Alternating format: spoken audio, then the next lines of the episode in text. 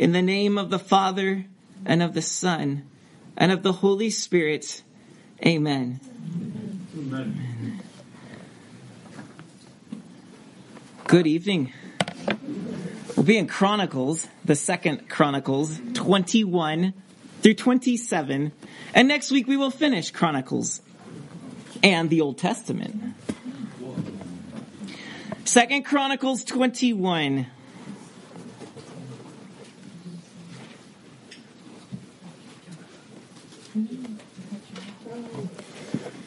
Seeds become trees, and trees bear fruit. That is what we must remember. Little seeds become trees, and trees bear fruit.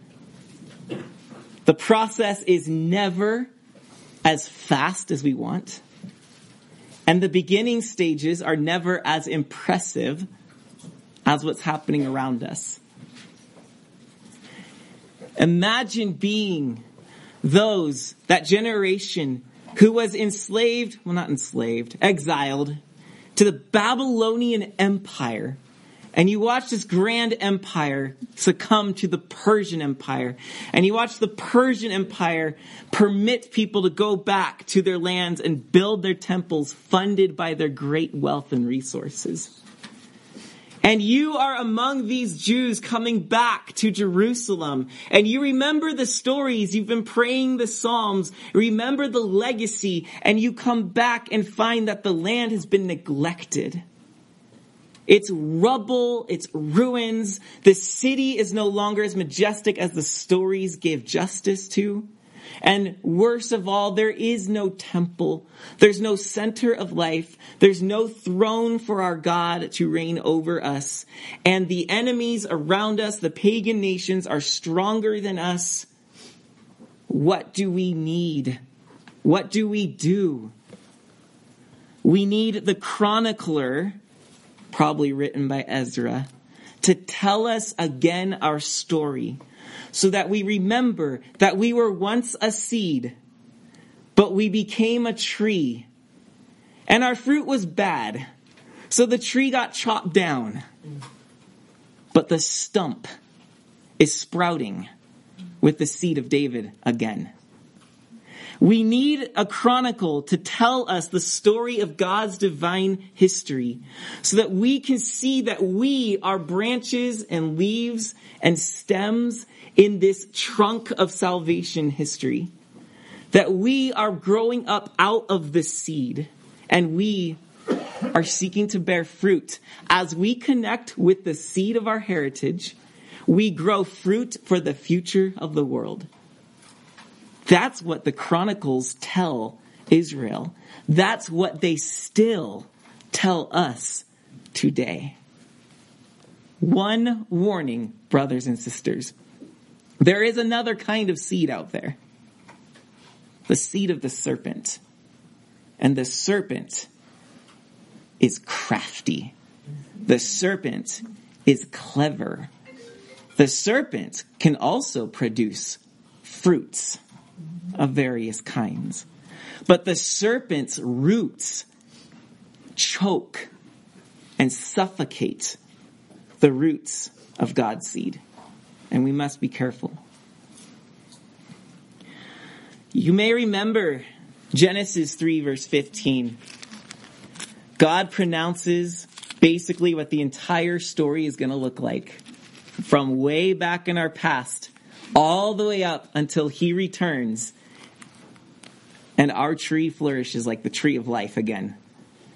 He says this, Genesis 3:15, speaking to the serpent himself, because you have done this, because you have deceived my children and invited them into rebelling against me, because you have corrupted the earth by inviting them to sin, because you have done this, cursed are you above all livestock and above all beasts of the field.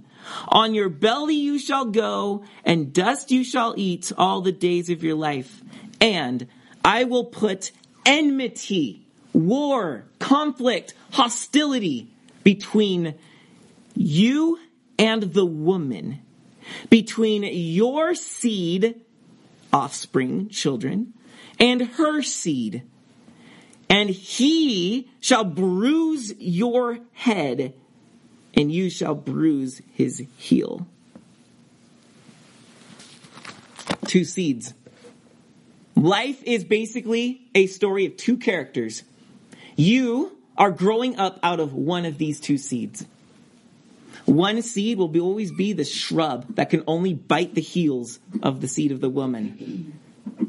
And the other one will be a magnificent tree that can crush the head of the seed of the serpent. So, we either choose tonight, like these kings and the stories we will see and the stories we have seen, we will either choose to rule um, we will either choose what rules us, or we will just let whatever surrounds us rule us. As sons and daughters of the king, we have the royal authority to choose what rules us. But if we don't, if we choose to just, oh, I don't want to serve anyone, I'm going to cruise through life, there's only one of two seeds and you are letting, you are giving permission to whatever surrounds you to rule you, and you will become a carbon copy of what surrounds you. This is what we see in our kings tonight. 21, verse 1. Jehoshaphat, as Randy reminded us, jumping Jehoshaphat. He was a good king. In fact, Jehoshaphat was referred to in 17 verse 3 the Lord was with Jehoshaphat because he walked in the earlier ways of his father David. Jehoshaphat knew the roots that his seed belonged to. He followed the old fashioned ways of David. He's the last king that's going to do that until Hezekiah next week. So we're going to have this long slog of muck in between. Jehoshaphat slept with his fathers and was buried with his fathers in the city of David. And Jehoram, his son, reigned in his place. Jehoram, what was he like? Jehoram was just horrible. he really was. If you look at verse 4, when Jehoram had ascended the throne of his father and was established, he killed all his brothers with the sword and also some of the princes of Israel. Jehoram is horrible because he's insecure. He cannot allow his brothers to have the cities Jehoshaphat gave them to have rule over. He felt threatened by people having power around him. So his answer to ruling was to execute the others that have rule, to secure, to feel better about himself by putting other people down. And anyone who has any kind of authority, even next to his, I gotta chop them off. This is what insecurity will do. And we must find our insecurity in our king, or we will be ruled by our insecurity. And so in verse 6, he walked, unlike Jehoshaphat, he walked in the way of the kings of Israel, as the house of Ahab had done. Now, Ahab is the worst king on record. The worst. Now, we can say maybe Hitler tops him. But theologically speaking, Ahab was the worst. And his daughter, for the daughter of Ahab was his wife. Oh, there you go. And he did what was evil in the sight of the Lord. Clarification, if you forget. After Solomon passed, his son Jeroboam was a fool. Israel came and pleaded, lighten the taxation and the work on us. Solomon was heavy. Jehoram listens to the older council and says, lighten up. And then he listens to his peers and they say, no, show you're the boss. Like Jehoram, show you're the boss, be tough. So Jehoram tightens things on everybody, listens to the cool kids rather than the wisdom of the ages. And the kingdom splits. Ten tribes break covenant with David and Jerusalem and they rebel. They're called Israel. Israel is the rebellious nation. Judah and Jerusalem are just two tribes, a small little group of people who still on and off worship Yahweh in the temple. So when it says that Jehoram walked within the ways of the kings of Israel, he was mimicking the contemporary kings of the kingdom right above him. The evil kingdom. There was not one good king in Israel. Not one. Not one. And Ahab was the epitome, the climax of this. Jehoram needs to feel like he is somebody so badly, he will marry the daughter of the cool kids to his ruin and to his destruction. So, verse 7 Yet the Lord was not willing to destroy the house of David because of the covenant that he had made with David, and since he had promised to give a lamp to him and to his sons forever. God's going to be merciful through this trouble period that we're going to read about. Because God planted a seed and he will make it grow that seed is going to sprout up and it's going to get chopped down and weather's going to break branches off and it's not always going to look as good as the seed of the serpent. The cool kids in Israel, it's not always going to look that good, but it will grow because God will not abandon the seed. He's watching it despite Je- Je- Je- Jehoram, horrible Jehoram, deplorable Jehoram. So as a result, in verse 8, Edom revolts against the kingdom. And then Libnah, toward the end of verse, t- uh, down in verse 10, Libnah was a tiny little nation. They revolt. And they're like, you can't do anything about it. We're revolting. Nah, nah, nah, nah, nah, nah. And Jehoram can't do anything about it. He's not strong enough. He's spending all his energy on his image. So the end of verse 10, he had forsaken the Lord, the God of his fathers. That's why the kingdoms they had under their thumbs and collected tribute from were rebelling.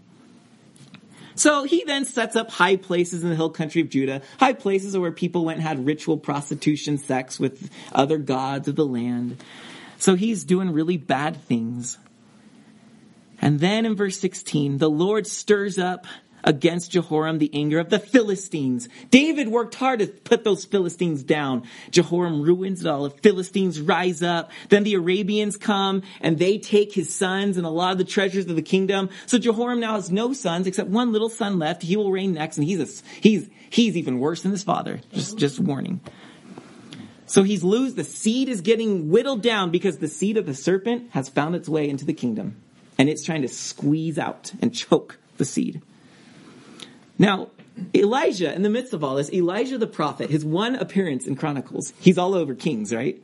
Elijah the prophet comes and says, dude, bad move. Like, you're just not doing good at all. Why'd you kill all your brothers? Every single one of them was a better man than you. And now, because you've abandoned the Lord, he's abandoned you, and you are going to die a terrible, agonizing death. Your bowels will come out of your rear end. That's what it says. So we read in verse 18 After all this, the Lord struck him in his bowels with an incurable disease. In the course of time, at the end of two years, his bowels came out because of the disease, and he died in great agony. I feel like there's just a lot of stories behind that little phrase, great agony. And his people made no fire in his honor. Ding dong, the witch is dead is more like what happened. Like the fires made for his fathers. He was 32 years old when he began his reign, and he reigned eight years. That's it. In Jerusalem. And he departed with no one's regret. They buried him in the city of David, but not in the tombs of the kings. Basically, in the Chronicles, they're like, this guy was a king, we have to acknowledge that, but not a true king. He's not even buried with our people because he's the seed of the serpent. He married Ahab's daughter. Uh, you basically married the world. Not a good move. So, now his son. 22. Ahaziah. In verse 2, Ahaziah was 22 years old when he began to reign, and he reigned one year in Jerusalem. His mother's name was Athaliah, the granddaughter of Omri, which means the daughter of Ahab. That's Jehoram's wife. That's his mother. He also walked in the ways of the house of Ahab, for his mother was his counselor in doing wickedly. So if Jehoram was deplorable and insecure, Ahaziah was the people pleaser. He had no backbone. He had no goal. He let everyone rule for him, and especially Ahaziah, uh, not Ahaziah, uh, Athaliah. Wicked Ahab's daughter, his mother, she's just gonna, she's basically, he's a puppet.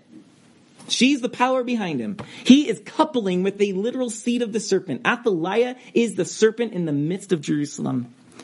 And so he does wickedly. Um, he walked, we already read that. Okay. So he was, verse 4, he did what was evil in the sight of the Lord, as the house of Ahab had done. For after his father, for after the death of his father, they were his counselors to his undoing. So, he has no advice other than bad advice. So what does he do in verse 5? He even followed their counsel and went with Jehoram, the son of Ahab, king of, Jer- of Israel, to make war against Hazael, king of Syria, at Ramoth Gilead.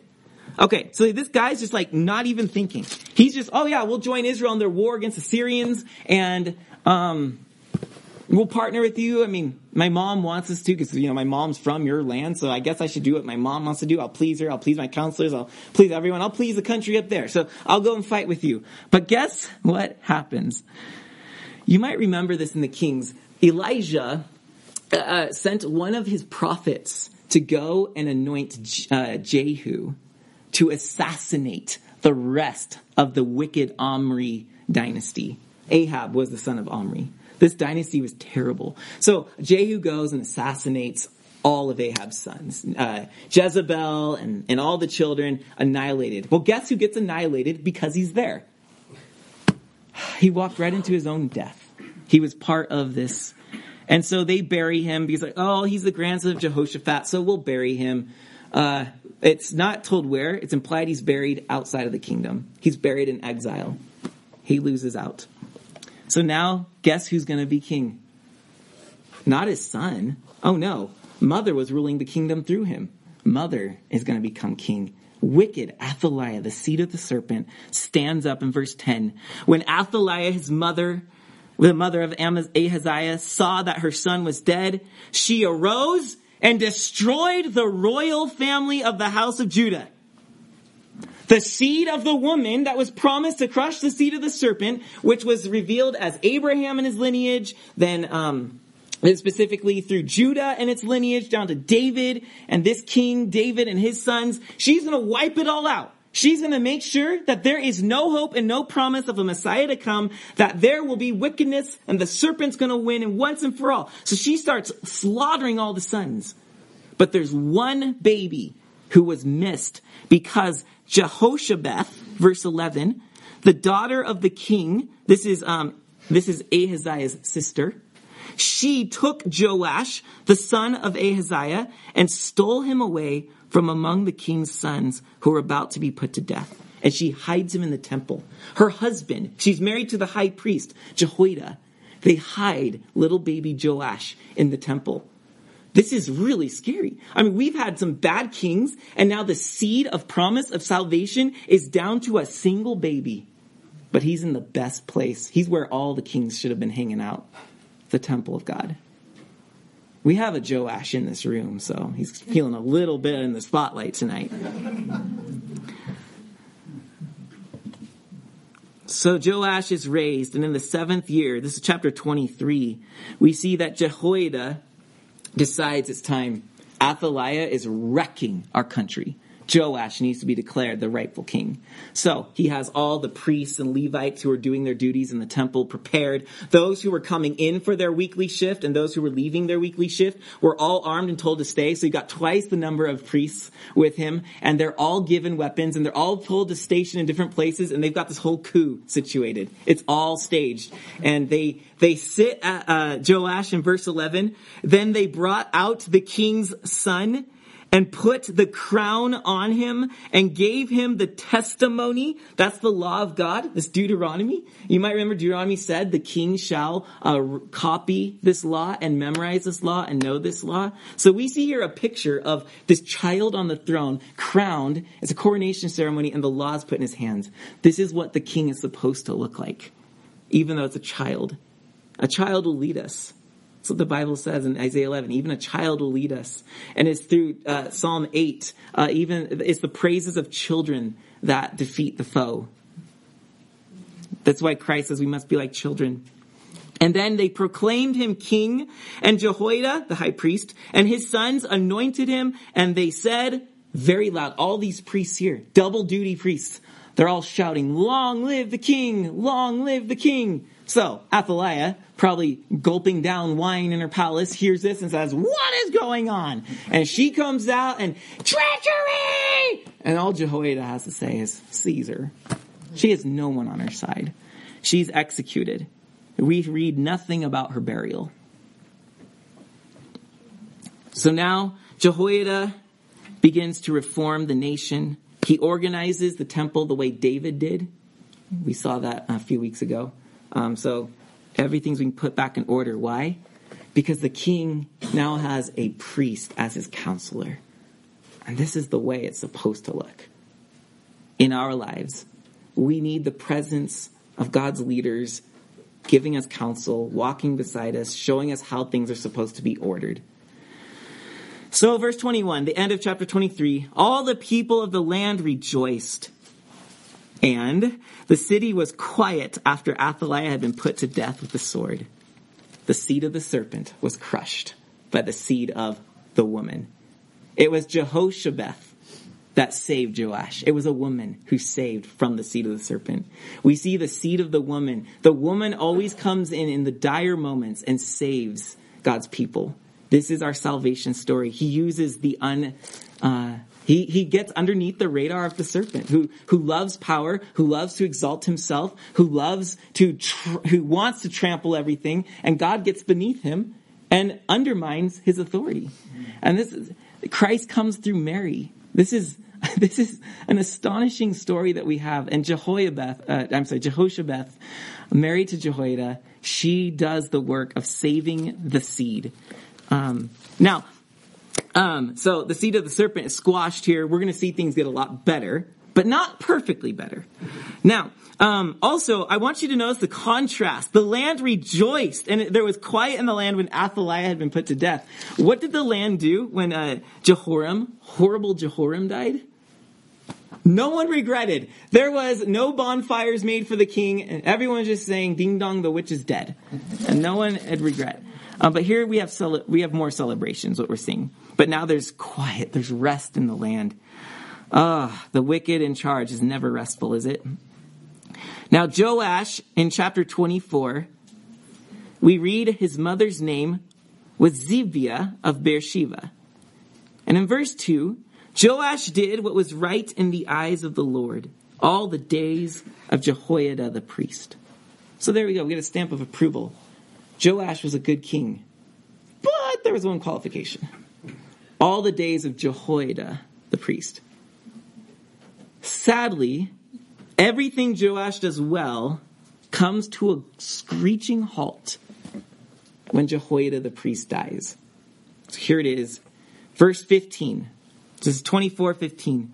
Jehoiada, this is the priest, he grew old and full of days and died. He was 130 years old at his death. That's 10 years longer than Moses. This guy was walking the way of the Lord. And they buried him in the city of David among the kings. We just read three kings, well, one wicked queen and two kings who were not buried with the kings. Here a priest is given the honor this priest was seen as a real king of the people, even though he didn't wear the crown. He's buried among the kings because he had done good in Israel and toward God and his house. But, verse 17, now after the death of Jehoiada, the princes of Judah came and paid homage to the king, Joash, and then the king listened to them. And they abandoned the house of the Lord, the God of their fathers, and served the Asherim and the idols and the wrath, and wrath came upon Judah and Jerusalem. God sent them prophets to testify against them, but they would not listen. Joash is a follower of modernization. This is our world right now. Oh, yes, yes. Our heritage was very godly. Yes, yes. We listened to God. Um, but we know so much more now. I mean, we've got evolution and science and medicine, which can defeat anything. And um, we we've democracy has just made the world a better place. And we've grown out of all of this. I mean, we've been to the moon. We're trying to get to Mars. We don't need the church and we don't need God. These are dated. These are old fashioned. These are ways we used to live, but now we know better. This is what Joash is embodying is I once followed the priest, but now that he's dead, that's old stuff. I follow what the cool kids are doing and I listen to what they say. And so now the kingdom goes downhill again. Joash gets to the point where he actually does something incredibly tragic. Instead of honoring Jehoiada, he does the worst thing he can do to Jehoiada, the priest. His son, Jehoiada's son, Zechariah, is a prophet. Well, he's not, it doesn't say he's a prophet, but he speaks on behalf of the Lord to Joash in verse 20. He says, this is the middle, in the middle of verse 20, he says, Thus says God, why do you break the commandment of the Lord so that you cannot prosper? Because you have forsaken the Lord, he has forsaken you. Do they listen to Zechariah, Jehoiada's son? No. But they conspired against him, and by command of the king, they stoned him with stones in the court of the house of the Lord. This is treachery. He kills his priest father who raised him, saved him, gave him the throne. He rewards him by killing his son. This is the tragic end of Joash. So, verse 24, we see now just things go downhill. The Syrians come with a very small army and he can't even resist them. And then in verse 25, Jehoiada's end is sad. When they had departed from him, leaving him severely wounded, uh, he was wounded in battle. His servants conspired against him because of the blood of the son of Jehoiada the priest and killed him on his bed.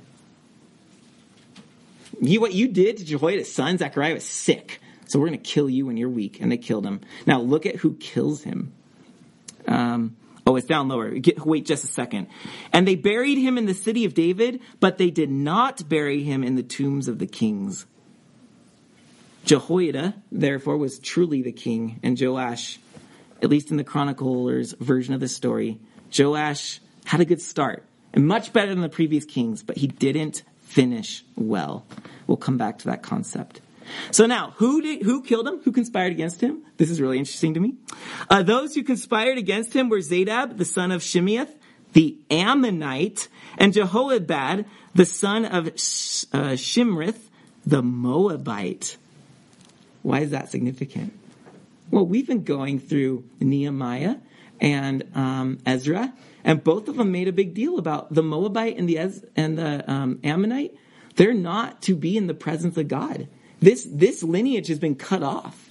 Now, there's exceptions when they repent, right? And of clearly, um, Ruth the Moabite was a repentant Moabite. But here we have enemies of God in the courts of Joash, and they become his own undoing. Ironic. The seed of the serpent is clever, and he finds he can slither into small places. Chapter 25, Amaziah was 25 years old when he began to reign, and he reigned 29 years in Jerusalem. His mother's name was Jehoaddan of Jerusalem. Now here's something that's interesting, and I don't want to go to, I don't know how much of this, I just want to throw this out there. Um, Joash has his mother mentioned. Um, Amaziah has his mother mentioned. Uzziah will have his mother mentioned, and Jotham will have his mother mentioned. That's four kings in a row. Um, other ones did not have their mother mentioned. Um, in the book of Kings, every single king of Judah had their mother mentioned. Here's the king. Here's his mother. And all the kings of Israel, the evil, uh, evil kingdom, none of their mothers were mentioned. And I just wonder if this isn't a picture of Lady Wisdom, whom Solomon was to pass down to his sons. It was the it was a showing that um, uh, king the king finds strength and wisdom in his rule by listening to the generation above him, his mother, and that she's embodying Lady Wisdom, guiding the kingdom. I don't know, something to kind of think about. It's interesting that it's in Judah, but not in Israel, that the mother is mentioned alongside the king. Um, so here, Amaziah, we see his mother. Verse 2 He did what was right in the eyes of the Lord, yet not with a whole heart. Ugh. So Joash was the modernizer, and uh, he started well, fell. So Amaziah is going to be half-hearted. He's going to start well and end poorly. So he does, he has some good military victories, but then in verse 14, we see he goes downhill. After Amaziah came from striking down the Edomites, so here we go. God's success. He's struck down the Edomites. Remember, they revolted against Jehoram. Now he's put them back down. But here's the inconceivable stupidity of sin. he conquers the Edomites, and then it says that he brought the gods of the men of Seir, that's the Edomites, he brought their gods and set them up as his gods and worshiped them, making offerings to them. So he's like, cool, I defeated these people because their gods couldn't protect them. Our God's better, so I'm just going to adopt their gods and worship them. You're better than these. You conquered them. Like, what are you thinking? This is what sin does, is it always stoops us below what God has made us to be. So the Lord was angry and he sent a prophet and said, Why have you sought the gods of the people who did not deliver their own people from your hands? you are just dumb. But, but, Amaziah then says, Who made you a royal counselor? Shut up. I'm putting this in contemporary language. Stop. Why should you not be struck down? He says, Why should you be struck down? Um, I mean, stop or you will be struck down. So it's like, shut up. Why, why shouldn't we strike you down right here? This is now his attitude toward God. He resists his prophets now. So he is then defeated um, by Israel. He stupidly goes to war against Israel, not with them, against them. And the king of Israel's like, dude, come on. Just because you beat the Edomites, you think you can beat us? You're too arrogant. Stop. And he's like, no, I can do it. And so he fights him and he gets beat up. And that's, that's Amaziah for you right there. It was, it was, um, in verse 20, Amaziah would not listen for it was of God in order that he might give them into the hands of their enemies because they had sought the gods of Edom. So, you want the gods of Edom? They can't deliver you. So there you go. Cry on them when you're in battle. Oh, you lost? I warned you. Chapter 26, Uzziah. So the people then take Uzziah and make him king. Uh, verse 4 Uzziah did what was right in the eyes of the Lord according to all that his father Amaziah had done. So he started really well. That's what it's saying. He set himself to seek God in the days of Zechariah, who instructed him in the fear of God. And as long as he sought the Lord, God made him prosper. As long as he sought the Lord, God made him prosper. So, in verse 7, God helped him. And then it lists all of the great successes of Uzziah, the many sheep and cattle and the land that he gained. So then down in the bottom of 15, the very last line of verse 15, his fame spread far, for he was marvelously helped by God till he was strong. But what happened when he was strong? He forgets to rely on God. He relies on himself. Uzziah is a warning about, about fast success. Success in a way that is not relying upon God every step of the way. He becomes strong. So verse 16, but when he was strong, he grew proud to his destruction. Don't forget, pride and destruction are twins. Never forget that. Pride he forgets his place, is what this is. Self esteem wants people to think well of us, but pride is when we are above what people think of us. Your opinion's too low. I'm in a different realm of mortality. And this is what Uzziah does. He goes into the temple, good. He goes into the holy place, not good. He takes the incense that was offered on the altar right in front of the veil of the Holy of Holies, only dedicated, consecrated priests can touch that. And the priests come in, 80 of them, the high priest and 80 guys, to just like, here's a witness, Uzziah, do not drop that incense. And Uzziah the king sitting there like, hey, I'm strong. I've had all this success. God is on my side. And just like that little childish scene, like, don't you dare drop it! Why don't you stop me?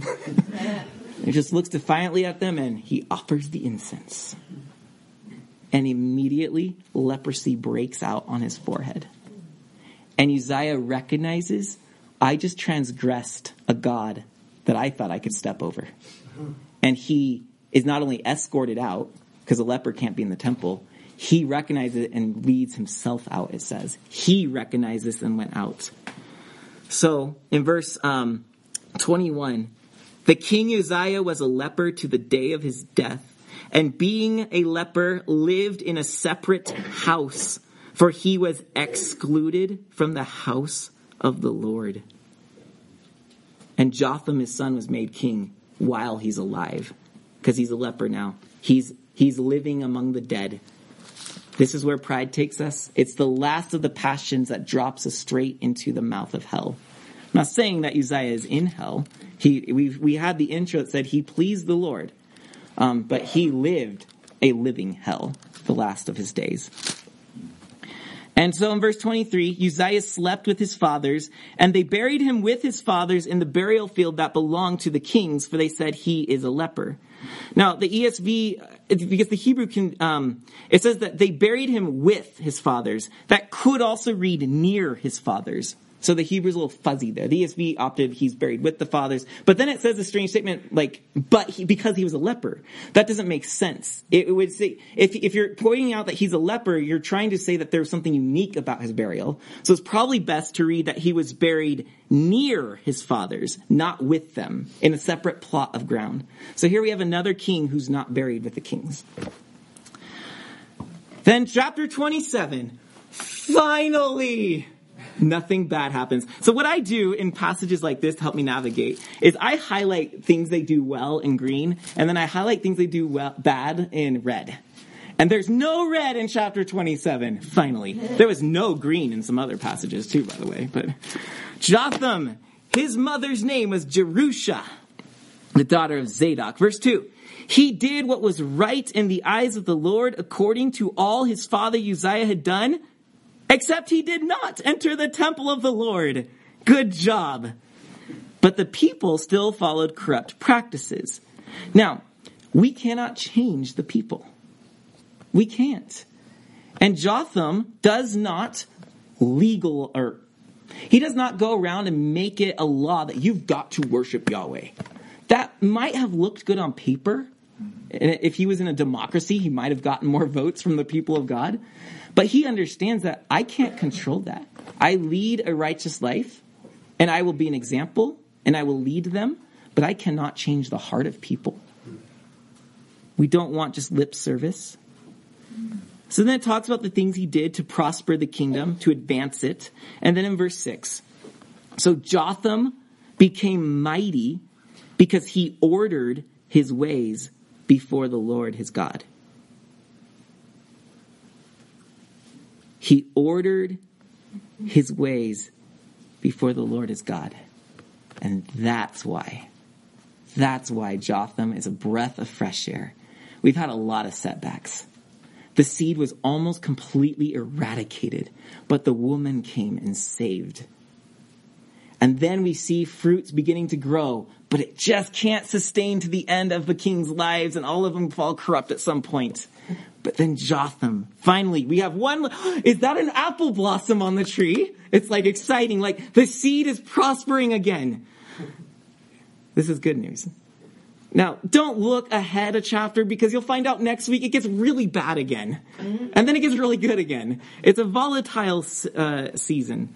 But we do see in Jotham this encouragement because it was in uh, Joash. He was. It said in twenty four two. He did what was right in the eyes of the Lord all the days of Jehoiada the priest. As long as Jehoiada's around, I do good. When he's not around, I do what I do. So he was like a 50-50. We see Amaziah, 25 verse 2. He did what was right in the eyes of the Lord, yet not with the whole heart. So part of him's like, I love the Lord, but part of him's like, but I just want to like, how far can I straddle the line of not being saved and still be saved? We all know people like that. That's in some of our hearts too. This is half-heartedness. And this is, he's, he's another 50-50 case. And then we have Uzziah. And um, we see that he was doing really well, and the Lord helped him until he was strong, and then he's like, I got it from here, God. And he was the leper. So we have a bunch of 50 50 rulers. But now we have Jotham, and the difference is he wasn't righteous until the priest died. He wasn't righteous half heartedly. He wasn't righteous until he didn't need God's help anymore. He was righteous because he ordered his ways before the Lord. This is a man who is choosing what rules him rather than just letting what surrounds him rule him. This is what a true royal son and daughter of the king looks like. They have order. They are intentional about the authority God gives them in this world, and they use it for God. The seed does not grow by accident. It grows through watering. It throw, grows through good soil. Think of the parable of the sower that Jesus told us. This was a warning for our growth. You don't just throw seed wherever and it's just gonna, I mean, it's not gonna be prosperous if you throw it wherever. Jotham ordered his ways before the Lord and he bore fruit. You and I, we need order and we need vigilance. Because this is what Joash, Amaziah, and Uzziah lacked was vigilance. They start well, they see some fruit, and they think, cool, I'm good. Not realizing that even a tree bearing fruit can grow sick. When we are not vigilant, the serpent slithers into the tiniest of cracks. It is a 24 7 job, brothers and sisters, for the Christian to watch his soul. We are cracked, and there are hundreds of ways that evil can get into us. We set guard. We put on the full armor of God. We do not cease in praying because this is how we watch the heart, and this is how we keep pleading for the Lord's help. When we decide that I can do the minimal, you're not going to find successful fruit in your life. And you're going to live the ways of any one of these kings we mentioned. Maybe you don't go as bad as Jotham, but you don't go as successful as, wait, Jotham. Jotham's a good guy. Jehoram. I mean, maybe you don't go that bad, but you at least will be the 50-50 kings. We get to rule with Christ forever. This is what Revelation tells us. This is what it means to be a son and daughter of the king. It's you're a prince and a princess, and there's an age to come. There is a kingdom of heaven, and we will have these roles. But the question before us tonight is, are you choosing what rules you? Are you ordering your life before the King of Kings, or are we just simply going and letting what surrounds us rule over us, letting what surrounds us order us? Are we intentional or accidental? Bad kings are accidental, good kings are intentional. Vigilance requires order. Order is vigilance. Have we ordered our lives before the Lord? Think about your mind. How have we ordered the way we use our minds? Does our phone dictate what we think about? Does the news dictate what we think about? Do movies and film dictate what we think about? Or are we ordering our thoughts through the study of Scripture? What about the heart? Do we allow advertisements and what all the cool kids are doing to shape the desires of our hearts? Or do we order the desires of our hearts according to the kingdom of God through prayer and worship? The heart that seeks the kingdom in prayer and worship is a heart that's ordered before God. The mind that studies God's word is a mind ordered toward the kingdom of God. What about our bodies? Are our bodies ordered? Or do we just eat recklessly and mindlessly? Do we just sleep recklessly, mindlessly? If you could sleep mindlessly. or sleep not mindlessly. Uh, are we too? Are we sleeping too much or not enough because we're worried about everything? Are we just eating because we're bored? Are we eating to feel better about our lives? Or are we ordering our bodies? Are we ordering them with limitations? Are we ordering them by saying, I might need to sleep? Or are we even practicing fasting, which is a great discipline on the body? These are ways we can order mind, heart, body. What about our neighbor? Do we have an order? Have we ordered our neighbor before the Lord? I don't mean you go around and give them orders. I know how badly you want to do that. Especially when they shovel the snow in such a way that the plow pushes it onto your driveway. I, right? You always want to say something, but um, your relationships, you need an order, or you won't seek relationships. We need to have intention about meeting with brothers and sisters in the kingdom, and we need intention about sustaining those relationships that are not part of the kingdom, but having a, a goal with those so that we don't get sucked into their ways. We order our relationships. We order our stuff. our stuff sometimes orders us, doesn't it? It's so cheap sometimes because it all comes from China and uh, whatever. But we need to order our stuff with simplicity and generosity, not acquisition. That's a bad order. But simplicity. Do I really need this? Or does somebody else need this? There's so, there's such a variety of ways we can order our ways before the Lord.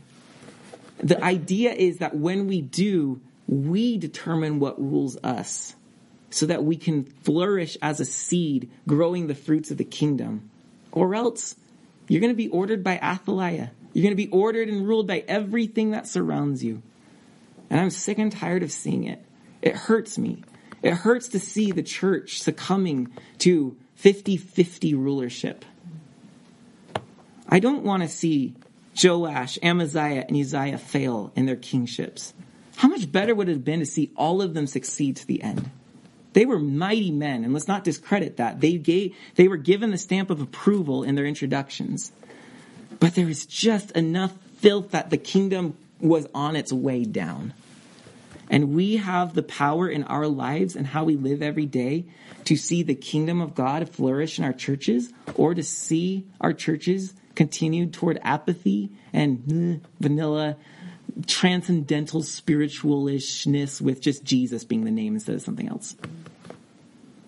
Let's walk in the ways of David, our fathers, not in the ways of the cool kids of the kings of Israel.